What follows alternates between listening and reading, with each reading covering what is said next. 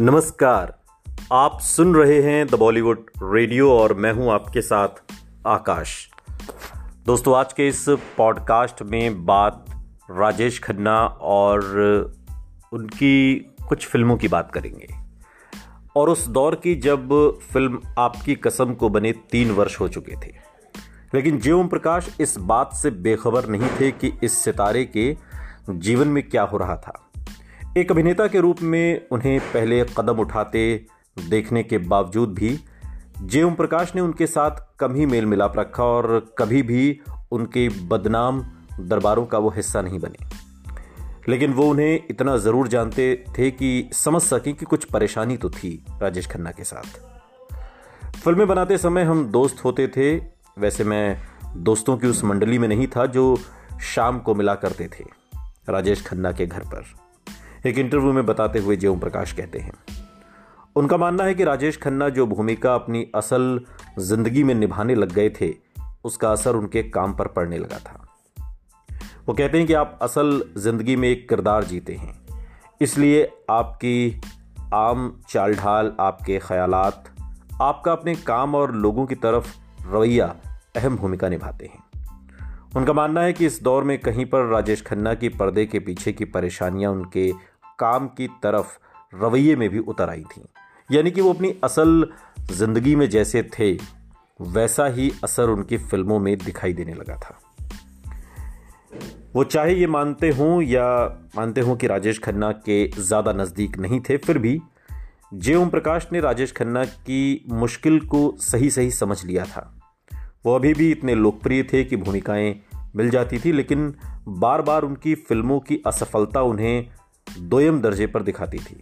और यही नहीं, उनकी फ़िल्मों की असफलता को अलग से नहीं देखा जाता था। उनका निराशाजनक काम और भी खराब दिखता और जब उसे उन फ़िल्मों के मुकाबिल बढ़ा चढ़ाकर देखा जाता जो दूसरे बड़े सितारे कर रहे थे।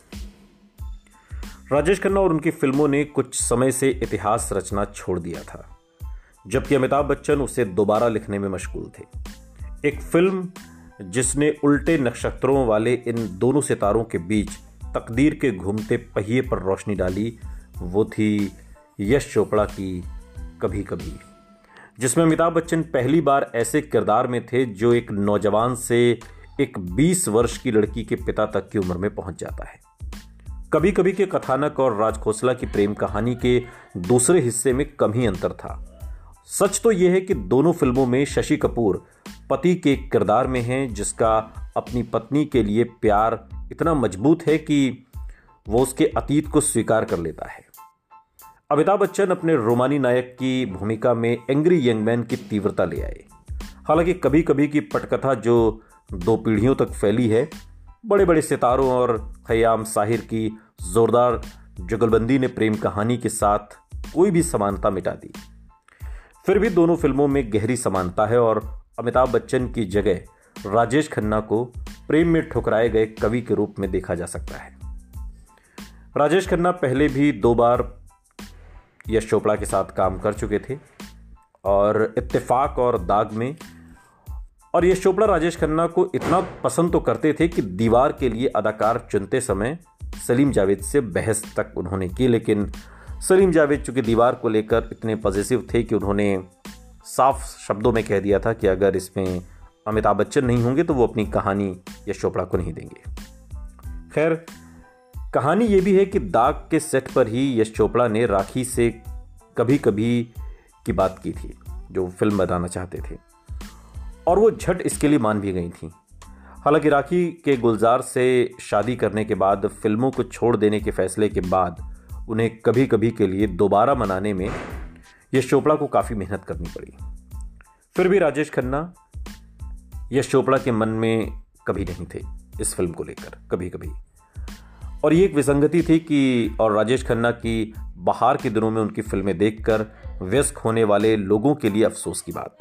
क्योंकि राजेश खन्ना जिस तरह के कैरेक्टर निभाते आए थे, जिस तरह के रोल वो करते आए थे अपनी फ़िल्मों में एक रोमानी हीरो का कभी कभी का नायक, यानी कि अमिताभ बच्चन का जो किरदार है, वो बिल्कुल राजेश खन्ना के ऊपर लिखा गया लगता है। लेकिन बावजूद इसके यश चोपड़ा के मन में राजेश खन्ना को लेकर कोई ख्याल नहीं था। और इसे अफसोस भी कहा गया, क्योंकि सिर्फ़ दो साल पहले भी राजेश खन्ना कवि के किरदार में ले लिए जाते। यश चोपड़ा कभी कभी को इस विधा में अपने पहले प्रयास से अलग दिखाना चाहते थे, और इससे बेहतर क्या हो सकता था कि जो अभिनेता सबसे ज़्यादा एक्शन हीरो के अवतार में जाना जाता था उसे कम बोलने वाले आदमी के रूप में दिखाया जाए जो दशकों पहले ख़त्म हो जाने वाली मोहब्बत की यादों में खोया हो।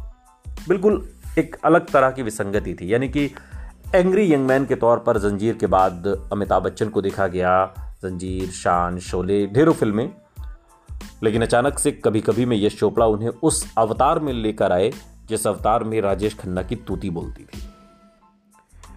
आरंभ के दिनों में लगा कि दर्शक कभी कभी में angry young man Amitabh Bachchan को इस रूप में स्वीकार करने में हिचक रहे थे और उद्योग के कुछ लोगों ने तो उसे फ्लॉप भी करार दे दिया, फ़िल्म इंडस्ट्री के लोग। और इसकी हवा राजेश खन्ना तक भी पहुँच गई और अफवाह है कि उन्होंने फ़िल्म कभी कभी की निराशाजनक शुरुआत का जश्न मनाने के लिए तत्काल एक पार्टी भी दे डाली।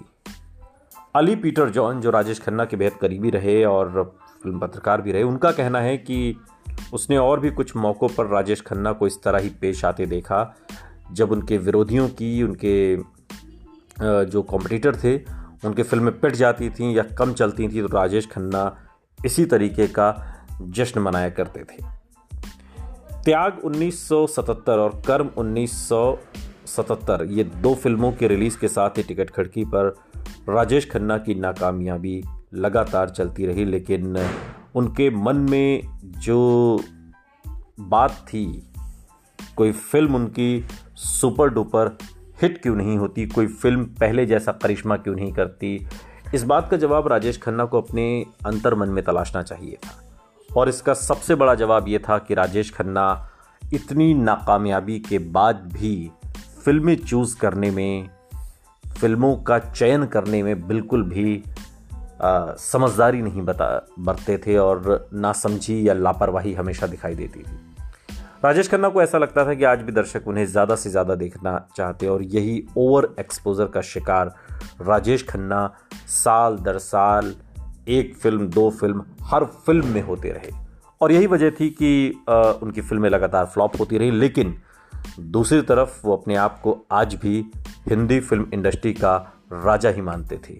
राजा एक राजा होता है, चाहे उसकी फ़िल्में हिट हों, फ्लॉप हों, चलें या ना चलें। और यही वजह थी कि वो अपने प्रतिद्वंदी खासकर अमिताभ बच्चन की फ़िल्म कभी कभी ने जब उस मकाम को हासिल नहीं किया, जिस मकाम की उम्मीद थी तो इस नाकामयाबी का जश्न राजेश खन्ना ने बड़ी धूमधाम से मनाया। सुनते रहिए, द बॉलीवुड रेडियो, सुनता है सारा इंडिया।